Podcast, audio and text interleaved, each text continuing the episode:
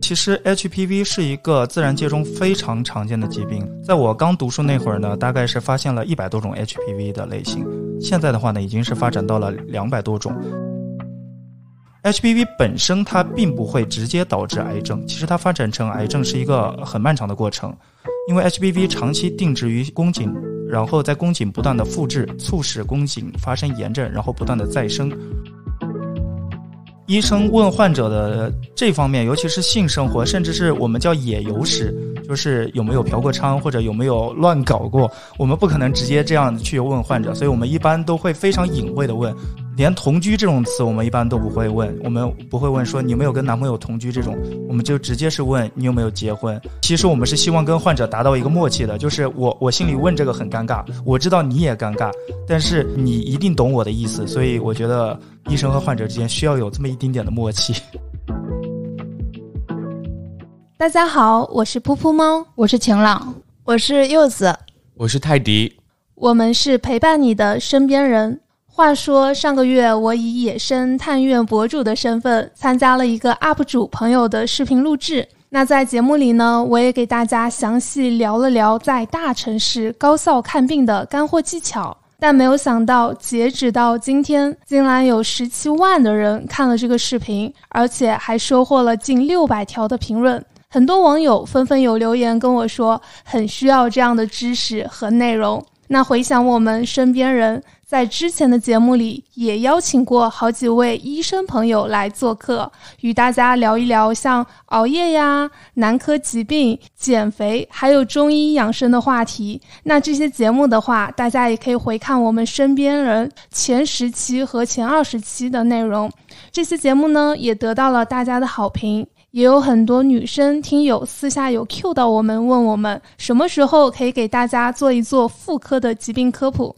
那我也想到了，我自己有一个比较熟的学妹，她也跟我说，她二十七岁了，但至今呢也没有正儿八经的做过妇科检查，会害怕，她也会很焦虑，所以也很想了解这方面的知识。于是这一期我又把我们的老朋友，任职于沪上知名三甲医院的陈医生给请了回来，让他和我们聊一聊妇科相关的话题。因为陈医生他是个男孩子，所以在后续的科普和闲聊里，我也会作为一个资深的看病以及体检人的角度，给大家聊一聊我二十多岁以及我三十多岁时做这些检查的一些真实感受和心理变化。陈医生，要不要再给我们简单介绍下自己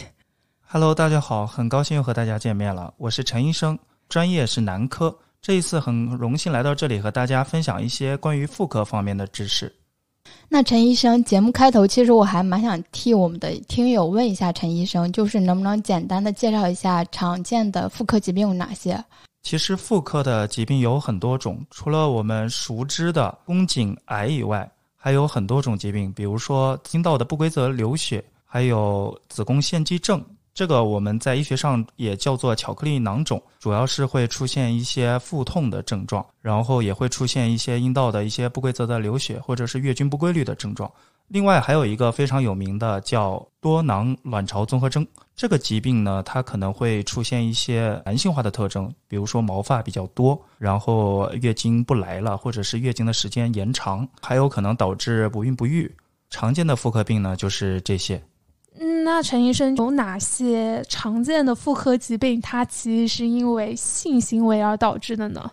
其实所谓的性行为导致的疾病，也就是我们叫 STD 性传播疾病，这种的话就是由于男女或者是男男或者是女女等。多种性行为导致传播的一个疾病，比较严重的话呢，可能就是我们俗称的 HIV 这种艾滋，它的话呢是最严重的一种。然后的话，还有一些稍微轻微一点的，比如说阴道炎，然后梅毒，还有淋病。淋病的话，它其实它本质上就是一种细菌性的感染。另外的话，像病毒的话，除了 HPV 的话，还有 HSV，就是我们呃所说的疱疹病毒的话，它其实理论上来说，它也是一个性传播疾病。常见的性传播的疾病就是这些，呃，所以呢，我也想提醒各位，就是如果要进行性生活或者有性行为的话呢，还是要做好保护的措施。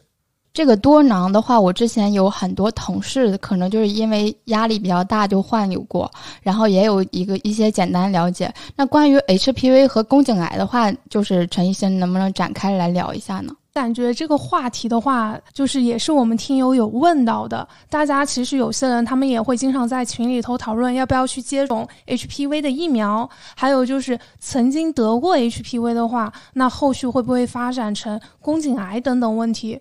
其实 HPV 是一个自然界中非常常见的疾病，它就是有两百多种类型。在我刚读书那会儿呢，大概是发现了一百多种 HPV 的类型。现在的话呢，已经是发展到了两百多种。其实并不是每一种都会导致宫颈癌，我们需要关注的可能是一些高危的，像 HPV 十六、十八这种高危类型的 HPV。像一些低位类型的呢，它对人体的部位的我们叫做那个喜欢程度是不一样的。比如说 HPV 一型，它喜欢的部位是我们的足部，也就是我们的脚，它会定植在我们的脚上，形成一种类似于鸡眼的东西，我们叫它植疣。这种东西呢，其实对我们的身体危害并不大。通过皮肤科的一些治疗呢，就会好转。危害最大的呢，是一些高危型的、容易导致宫颈癌类型的一些 HPV。我们熟知的二价、四价疫苗，其实针对的就是这些高危型的 HPV。HPV 本身它并不会直接导致癌症，其实它发展成癌症是一个很漫长的过程，因为 HPV 长期定植于宫颈，然后在宫颈不断的复制。促使宫颈发生炎症，然后不断的再生。一旦在再生的这个过程中出现了一点差错，很有可能就发展成癌症。好多知识点啊，感觉还是需要重视一下。那我这里有一个小问题，因为我都二十七岁了，以前做的都是最基础的体检，在妇科检查方面感觉还像个小白一样，所以这里我就想问，常见的妇科检查的流程有哪些呢？妇科检查其实分广义和狭义。其实狭义的妇科检查就是我们在医院里可能需要用到扩音器的一个检查。就是医生如果想检查你是否有 HPV 的话呢，他会用一个扩音器先打开阴道，然后再用取样的设备去取一些细胞的样品，相当于是把它刮出来，然后进行一个图片在显微镜下观察细胞的形态。这种呢，就是我们所说的脱落细胞学的检查。第二种呢，就是直接去取到的样品进行一个 DNA 的检测，检测是不是有 HPV 的感染。狭义的妇科检查呢，其实主要就是这两个，一个呢 TCT 检查，一个呢就是 HPV 的检查。而广义的妇科检查呢，可能还涉及到一些抽血。抽血的话，我们会测一些激素，比如说贝塔 hCG 等等。像我们怀孕的话，就会测这个激素，去跟一些相关的疾病鉴别，比如说葡萄胎这些不是怀孕，但是它可能也会导致一个激素的上升。另外的话呢，就是多囊卵巢综合征的话呢，它可能会出现雄激素的一个升高。那么这个就是一个广义的妇科检查。一般来说，我们去做的妇科检查呢，可能就是包含狭义的妇科检查。另外还有就是一些影像学的检查。一般医生如果要做阴道 B 超的话呢，会询问就是女生有没有发生过性行为，因为没有性行为的话是不能做阴道 B 超的，因为阴道 B 超是要把探头直接伸进阴道里面的。这样呢，它有一个优势，就是它对子宫和子宫附件，也就是我们所说的卵巢，它的观察效果会特别好。就像我们刚才提到的多囊卵巢的话呢，它会在卵巢上面长出很多像水泡一样的东西。一般这种情况下呢，如果是做阴道 B 超的话，会看得会清楚一点。哎，刚刚陈医生就是有提到嘛，阴道 B 超的话，其实这个我自己在做妇科检查的时候也有做过，但是好几次检查之前啊，医生都有问我一个问题。他的问询方式的话，让我会觉得有些尴尬，因为他问我你是已婚还是未婚。那我个人觉得这个问法的话，还挺多槽点的。而且不仅是我自己啊，可能很多二十岁出头的女孩子，她在被医生问到这个问题的时候，她也会觉得有一些尴尬和不好意思。我们都没有结婚，但是我们都有过性行为。那你是如何看待就是医生的这种问法，还有这种现象？其实医生在问这种问题的时候，自己也是很尴尬的，因为我们不知道如何去询问对方。如果我们说的特别直接，我们直接问你有没有发生过性行为，或者你有没有性生活的话，其实我们自己也是很羞涩的，我们很难去克服这样的一个情绪。问的比较直接的情况下，有些患者他也可能会出现一些羞耻或者应激的状况，他可能就不愿意回答，可能就是对病情啊，包括对他的病史会有一些隐瞒。在这种情况下呢，我们只能去采取一些医学上较常用的一些术语去问他。比如说，我们有的时候进行妇科检查的时候，如果看到对方是有过性生活的，我们会把外阴的类型称为已婚型；如果是没有过性生活的话呢，我们可能就叫未婚型。所以我们在问患者有没有性生活或者性行为的话，我们可能偏于保守一点，可能会问你有没有过夫妻生活，嗯，最近有没有同房，会用一种。比较古老的方式去问，其实现在这个问题没有去较好的一些解决掉，因为很多医生他还是很踌躇，不知道该如何向患者提问。所以我觉得你这个问题很好。我觉得现在的一些年轻医生可能会跟年轻患者会更有共同语言一点，所以他们在询问患者的时候，可能既尊重患者，然后又问得更接地气一点。另外就是现在有一些传统的体检套餐还会区分结婚和未婚，但是很多医院呢已经不强调这一点了。妇科检查应该是有性生活之后都要做的检查，与结婚与否是没有实质上的关系。是刚刚有说到，就是直接会问已婚未婚。那如果这个女性她未婚，但是有过性行为，她的诊断会被判定为什么已婚型吗？我们说的这个体格检查上的这个外阴已婚型、未婚型，跟她在夫妻关系是不是具有夫妻关系是没有任何联系的。我们只要是有性生活的，都会叫外阴已婚型。这个可能会反映在一些体检报告上面。刚刚陈医生聊到那个什么有没有同房，我觉得这种问法还挺古早的呀。我我遇到的医生基本上都是问我你有没有结婚啊，还没有遇到过你有没有同房。我听到这两个词，真的有点不好意思的笑出来了。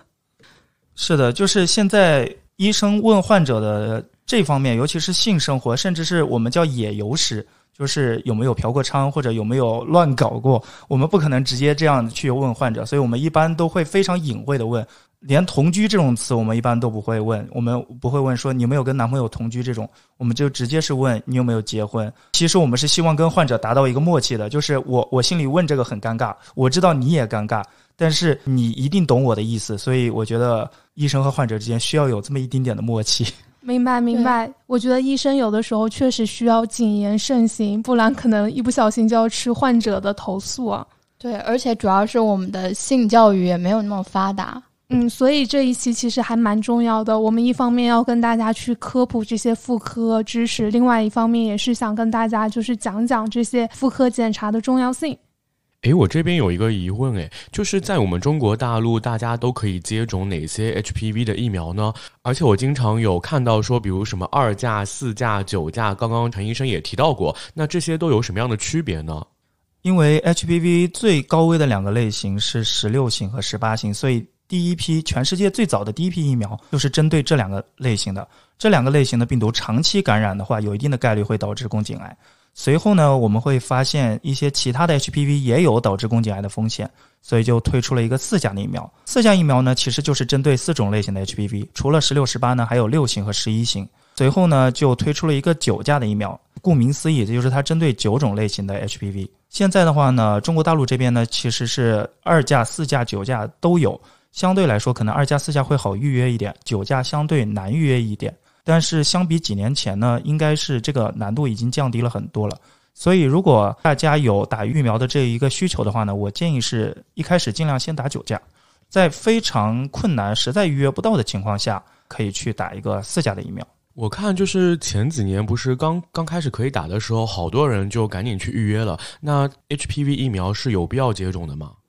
现在来说，在癌症这个方面，唯一能够起到预防癌症的，就是 HPV 疫苗了。所以，我觉得它的发现还是挺伟大的一个发明的。因为很多癌症我们都不能做到预防，都是到发现它的时候都已经很晚了。现在我们在临床上有一个明确的证据，就是 HPV 的这些高危的类型，甚至有一些中危的类型，它可能也会导致宫颈癌。现在有九价的这个疫苗呢，根据研究显示，它可以预防百分之九十的宫颈癌的这么一个发生，所以这样的概率提升是非常非常大的。我个人认为是有必要去接种这个疫苗的，尤其是还没有性生活的人更应该去接种这样一个疫苗。HPV 它毕竟是一个经性传播为主要途径的一个病毒，如果没有性生活的话，那么尽早注射 HPV 疫苗对它来说是一个很好的保护作用。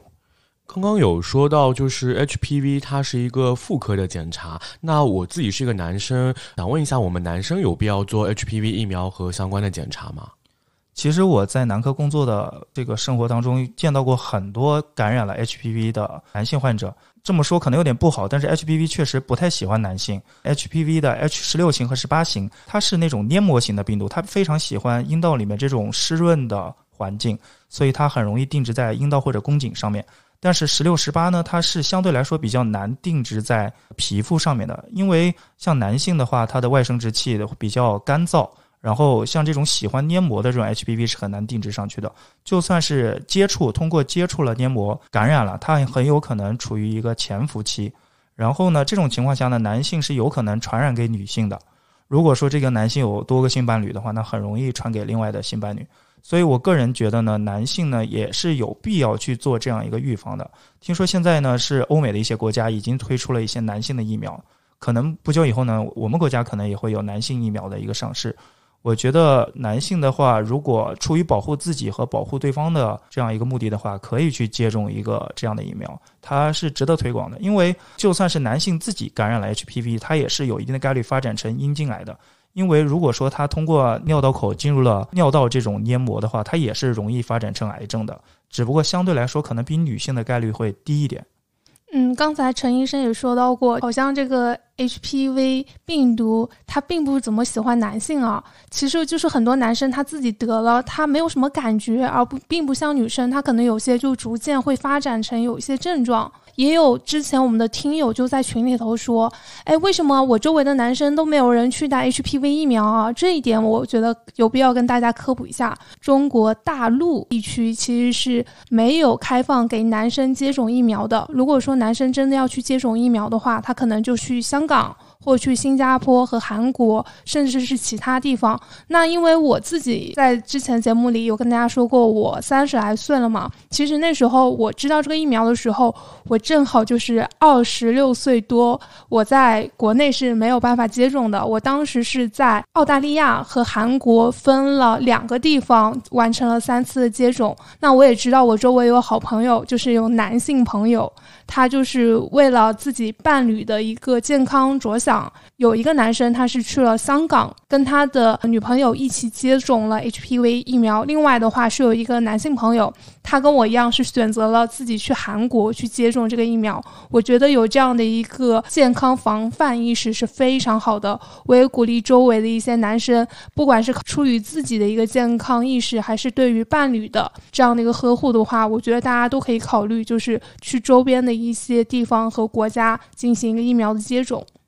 对，说到这儿，我觉得这两个男生就是他意识特别好，然后还要夸一下我之前有个朋友，就是他为他的女朋友，然后也是排队买了这个 HPV 疫苗，陪他女朋友去打酒驾，然后就给付钱，都很贴心，全程就是呵护式的那个陪伴。哎，我这边还有一个问题想问一下，就是有些人他就是之前打过二价疫苗。那他现在就是九价，在国内是对女生开放了，他重新再去打九价的话是有必要的吗？就是如果去做检查发现没有感染，因为九价不是比二价多了一些病毒类型吗？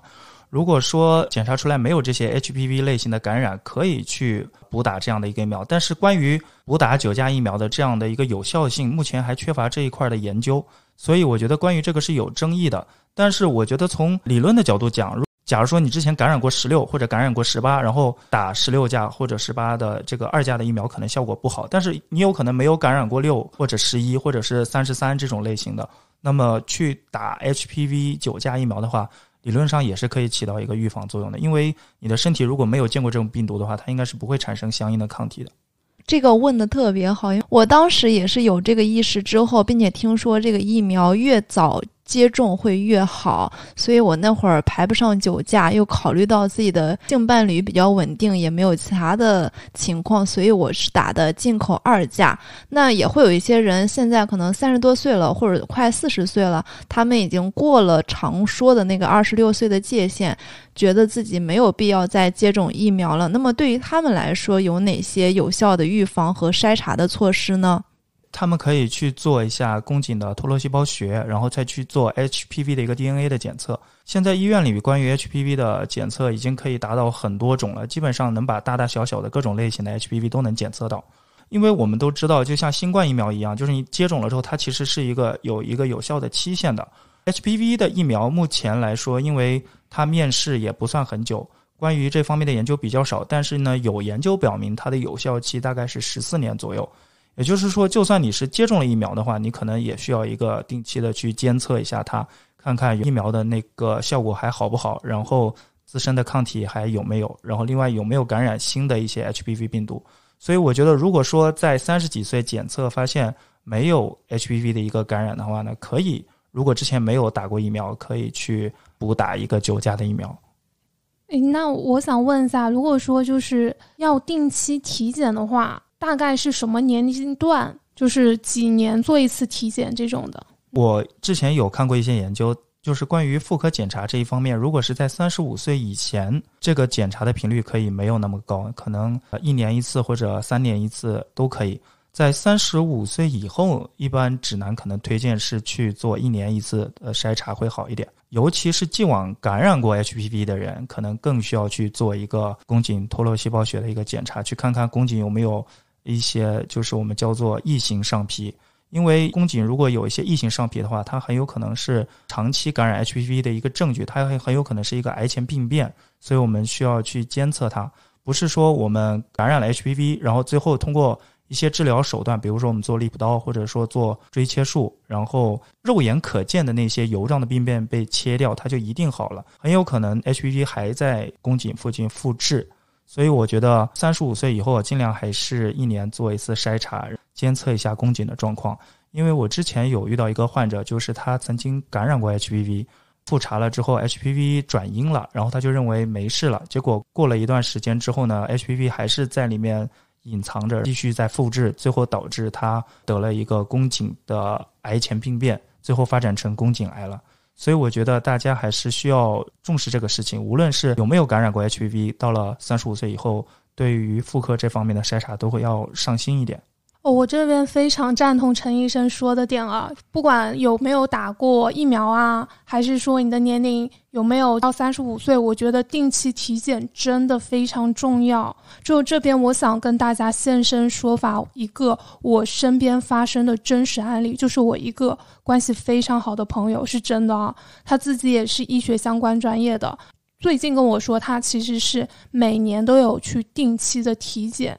包括今年四月份的时候，他知道自己有一个体检的指标不是很好嘛，他就是有点心存侥幸，然后他也是拖到八月底才想起来要去复诊，结果他九月初的时候，他跟我说已经确诊成癌症了，还好就是很早期，很早期。他最近也是在面诊，就各个专家，就还蛮辛苦的。就是因为这件事情，导致我现在也很紧张。我也是打算九月底的时候，可能九月底也排不上了吧？可能十月国庆回来，放完假回来之后，我也会去做一个体检，去好好的去做一些复查。特别是就是我之前的乳腺，还有我的甲状腺这边，都会好好去查一下。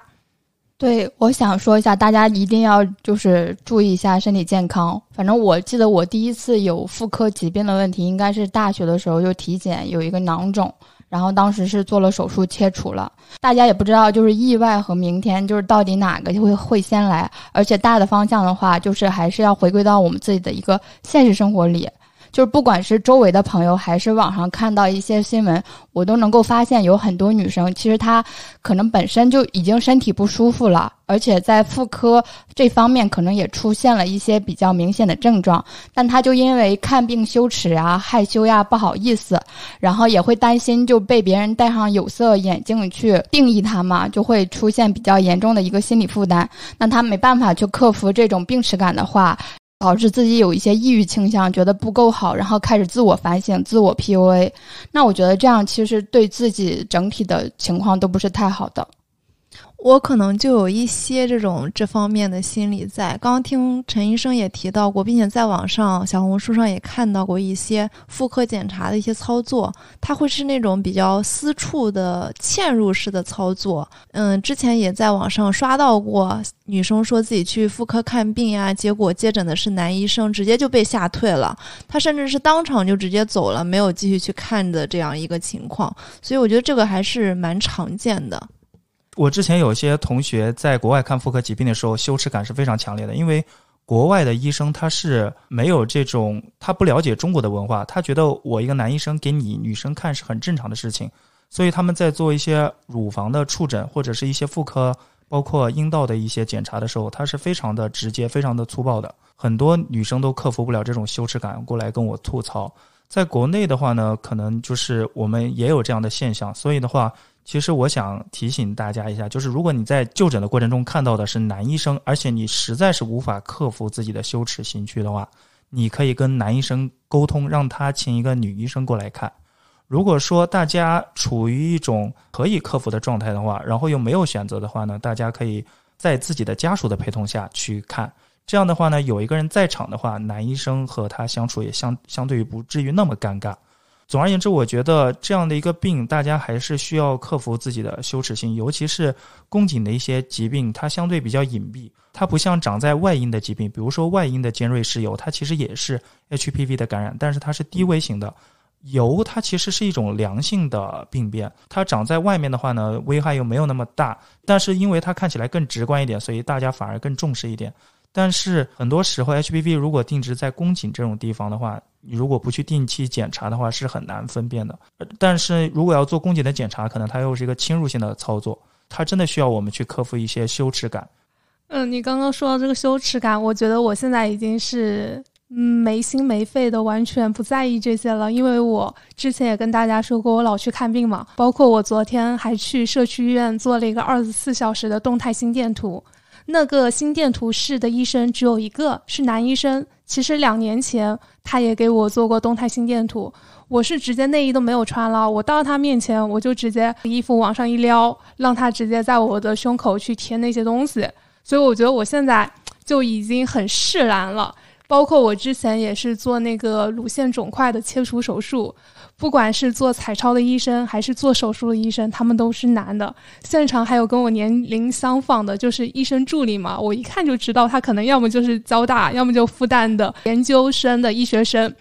就他一开始看我还会不好意思，就是我有跟他眼神交流嘛，就完全没有觉得很尴尬。这种病耻感也是需要花一些时间去克服的，因为我以前不是这样的。大概八九年前，那时候我还是一个大学生。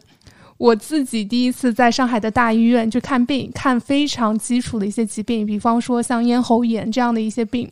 我个人也会觉得很惶恐。第一是因为没有怎么上过医院嘛，因为比较年轻，看病流程我基本上都不知道，而且也不清楚接下来我会遇到怎样的人，会要做一些什么检查，甚至是我人都已经到了医院的门诊部了。我都不太敢去遇见，我觉得这种就是叫做什么？因为未知，所以会比较害怕的心态。那再说回妇科疾病嘛，在大众的一个刻板印象里，就是也会容易有一个误读：一个女生她之所以就是患上了妇科疾病，她要去妇科看病，可能就是她有一些不规矩的行为啊，或者是在私生活方面很混乱。但他就完全没有去想，可能也是因为激素问题，还有一些作息问题，女生她也可能会患上像巧克力囊肿啊，还有多囊啊等等。刚刚陈医生有介绍的，甚至是一些有的时候我们不是很注意一些卫生，甚至是天气就是很炎热了，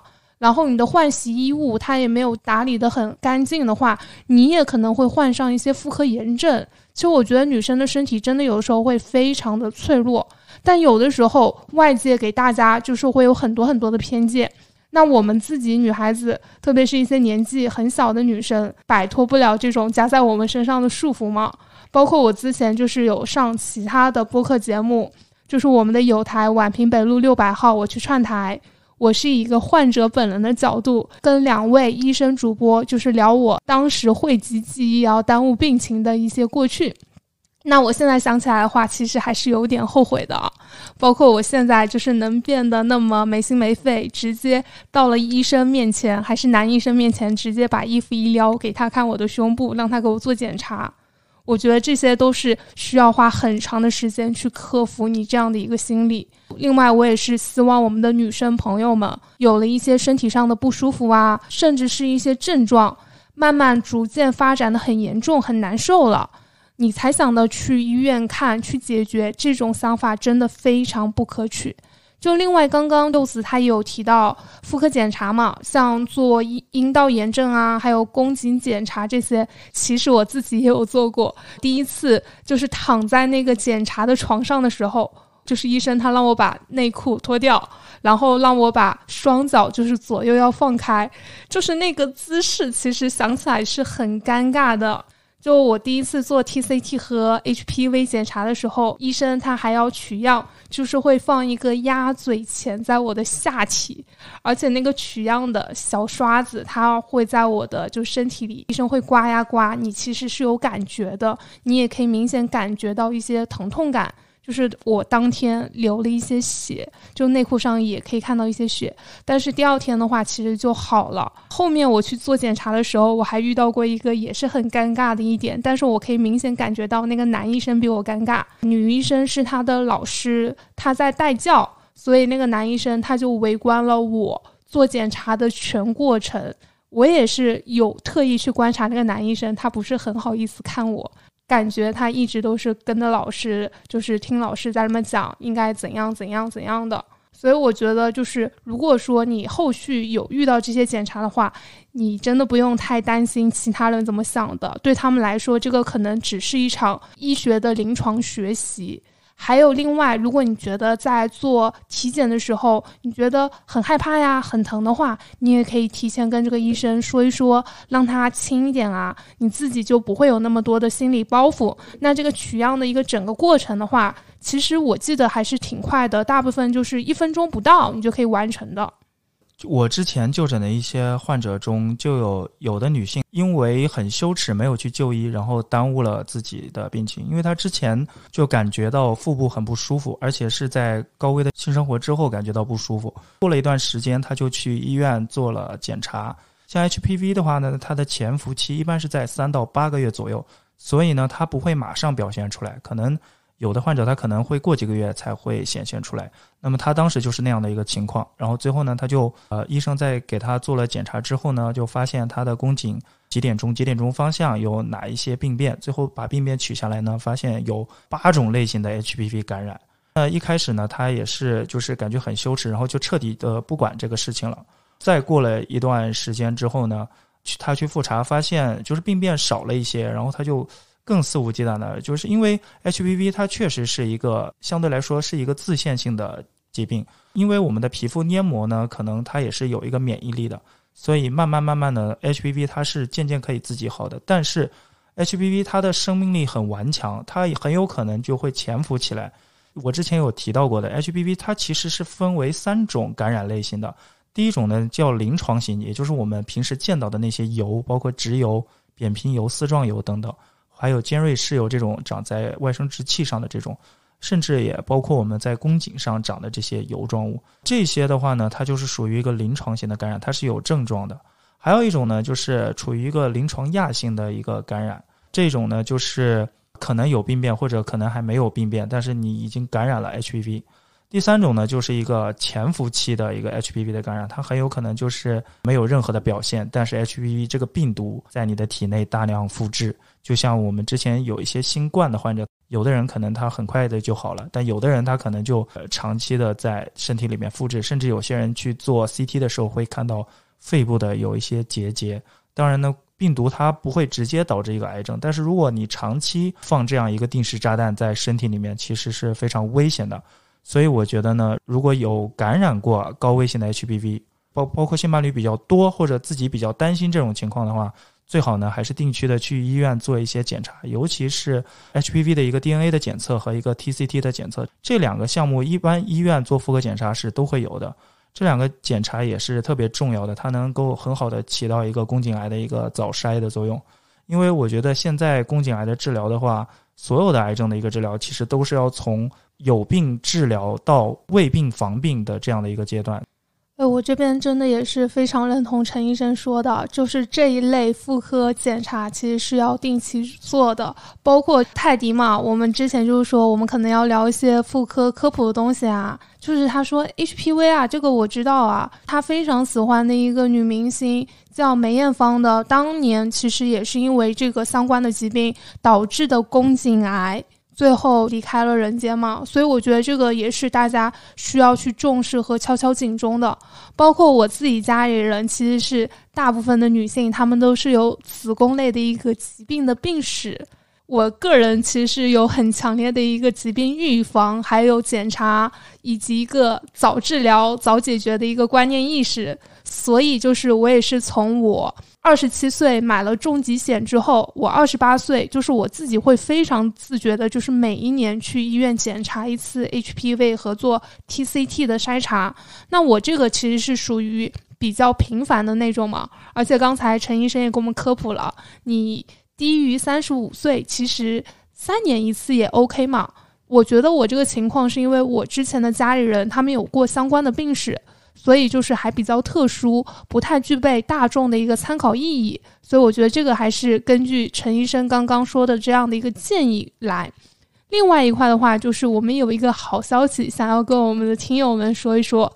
就是如果你跟我一样非常的注重健康。也对我们妇科或者是 HPV 相关的疾病很重视的话，另外你也觉得去医院检查呀，你会觉得不好意思、不舒服、很麻烦，或是觉得这个隐私性很难把控的话，你也可以试试在家里头自己去做 HPV 的筛查。那这个检查呢，它其实不限性别。就是我们的男生女生都可以做。你如果有男朋友、女朋友的话，你也可以拉着你的伴侣一起来试一试这个自检。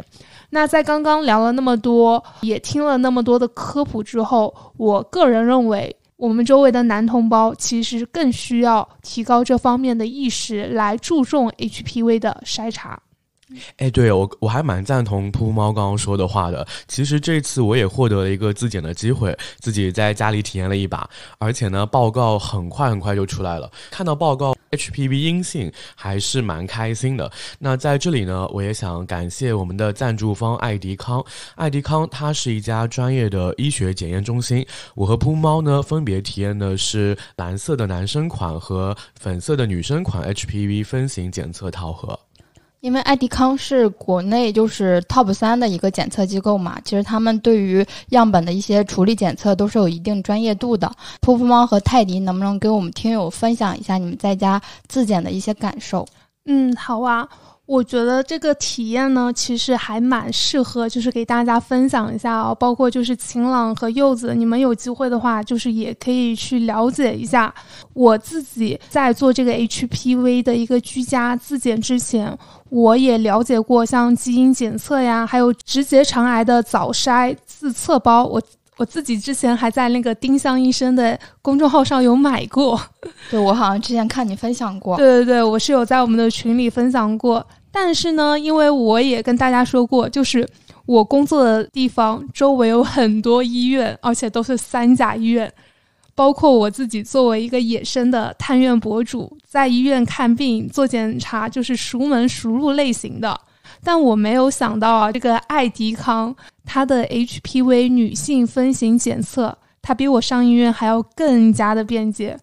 我自己从看说明书、取样、打包、准备邮寄，也就只花了五分钟的时间。泰迪花了多久？差不多五分钟都没到。那我觉得这个还挺适合我的，因为我觉得我还是有也有一点点那个妇科检查的一个病耻感，就有时做一些体检啊什么的，我就是有一些项目就是可能会有跳过。那如果这个在家这个时间比较方便的话，我觉得我可以去尝试一下。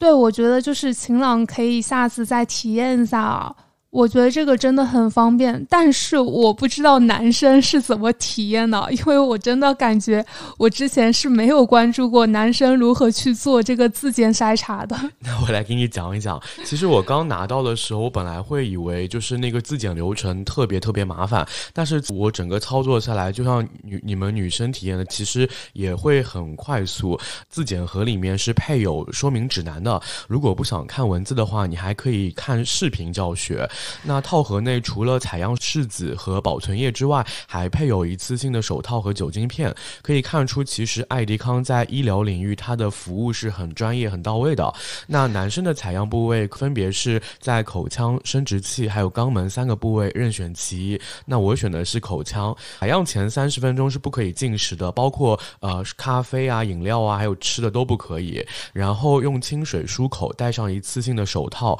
用试纸在一侧的口腔内壁黏膜上上下刷动五次。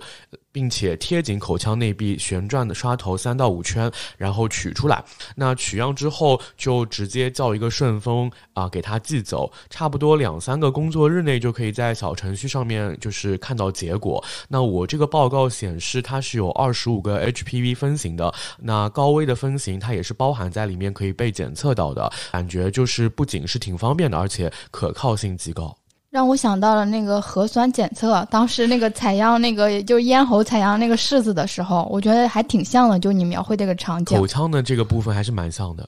你刚刚说它采样其实是可以选择三个地方，还有生殖器和肛门。其实我第一反应就是，我感觉你应该会选什么肛门、生殖器来查一查。我偷懒嘛，想体验一下。就是当时我不知道，其实你选不同的部位，它测出来结果是不一样的。我以为它就像一种疾病，就是一开始不了解 HPV 嘛，就是会觉得哦，我选口腔也可以，就三选一就可以了。其实不是的，它就是你需要选那个部位，然后它显示的是那个部位的 HPV。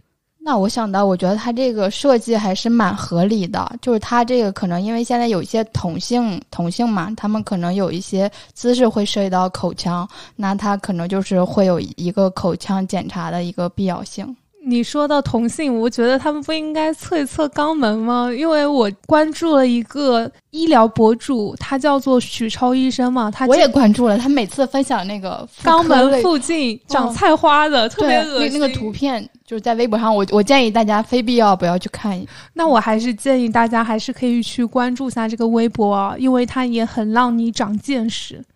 说回来，我觉得男生的检测方式还是挺简单的，并且可选择性很多。再次感叹一下，做男生真的好方便。另外，不知道你噗噗猫，你记不记得你之前在我们内部分享的时候，已经强烈跟我和晴朗都安利了一遍了。所以当时我也回去看了一下那个说明书，我感觉女生这边的检测，像你刚刚说的，也蛮贴心快捷的。它其中有一个环节是要深入阴道进行采样，那个柿子里面有安全定。位的小翅膀，然后你一手扶着那个推杆，缓缓推入到那个深处之后，你会听到一个什么咔嗒的声音，是吗？它就会代表位置够了。然后你的另外一只手去转头推杆，转个五次就能完成取样。我觉得还是蛮方便的。就柚子，你的记性还挺好的，这个就很方便，而且跟我在医院采样的一个方式其实是一模一样的。但我会感觉这种就没有什么。痛感，但是我之前也有害怕自己在家里头自己操作的话，怕那个取样量不够嘛。我还特意就是在网上找了一些文献看一看啊，因为我日常的工作也需要看一些医学文献嘛。就我发现自检取样，它这个技术其实在我们中国很早就有了大规模的应用，而且它也是相对成熟的。就包括有很多实验数据啊，它都证实了这个自取样。它跟我们在三甲医院医生取样的一个一致性是相当的，但是它的价格呢又非常的友好，比我在医院去做相关的检查其实是要便宜很多的。就是我看到它在网上的一个日常价是两百多块钱，但如果说你遇到了促销活动的话，其实你两百块钱不到，你就可以在家里头给自己买一个安心。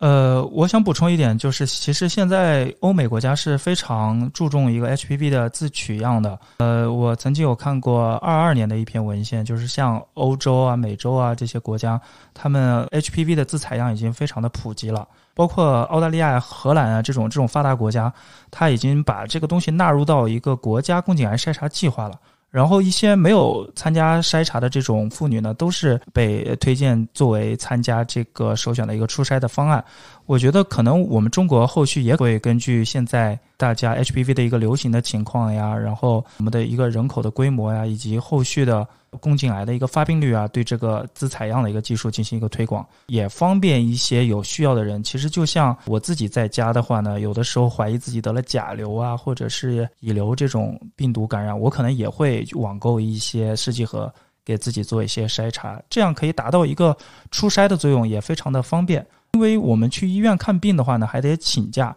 我有的时候甚至连抽血啊这种我都懒得去医院了，所以我是其实是非常理解大家，因为大家在上班的时候，医生在上班；大家下班了，可能医生也下班了。所以我觉得，如果日常工作比较忙碌的人群，其实是可以尝试一下的。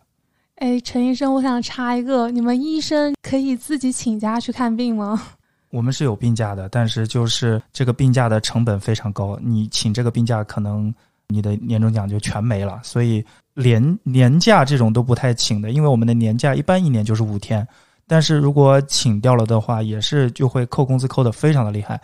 我见到有一个老医生，他攒了五年的年年假，然后都快一个月了，然后他都没有请过，因为我我感觉医生真的很少休假，大家都不敢休。怪不得你刚刚说，就是你自己要买那种甲流包来测，我还以为就是你直接换一个科室，让他给你抽下血，帮你做下检查就 OK 了。有的时候自己从医院回来之后，就再也不想去医院了。天啊，我感觉医生还是挺辛苦的，想向医生致敬一下。因为现在感觉就是你这么一说，我感觉这个岁月静好真的是有人在负重前行。这个请一天病假就年终奖没了，我觉得还是挺不划算的。那刚刚说到那个自取采样的话，其实我觉得我们经历了这个疫情阶段嘛，所以大家对于这个抗原的操作性呀，可能就是自己也有也有一定的认识。那这个自取采样其实测 HPV 的话，对于我们来说也比较方便，一个是节约了我们的一个筛查成本，还有就是出行费用。然后另一方面的话，也就是避免了医疗资源的一些挤兑。对，是的，我很赞同刚刚晴朗说的，也很感谢就刚才陈医生跟我们分享那么多，最后还让我了解到了一下医生请假有多难，以及请病假有多难这件事儿。那关于妇科疾病还有检查的知识，其实我们还有很多很多可以深入给大家分享的，但是由于时间的一个缘故呢，我们今天就和陈医生以及我的小伙伴们。分享到这里了。如果大家就是对刚刚我们提到的 HPV 居家自检非常感兴趣的话，那也欢迎查看我们的 show notes，或者是在评论区询问本节目的真实体验者，就是我本人噗噗猫，还有我们的男主播泰迪，来帮你更好的做参谋和参考，看看你是否需要 HPV 的一个自取样检测这一项服务。我们这边也给大家谋取了一些福利优惠，那有需要的话，记得一定一定要关注下。最后，如果你喜欢这一期的内容，欢迎给我们评论、点赞和收藏。那我们下周二再见，拜拜，拜拜。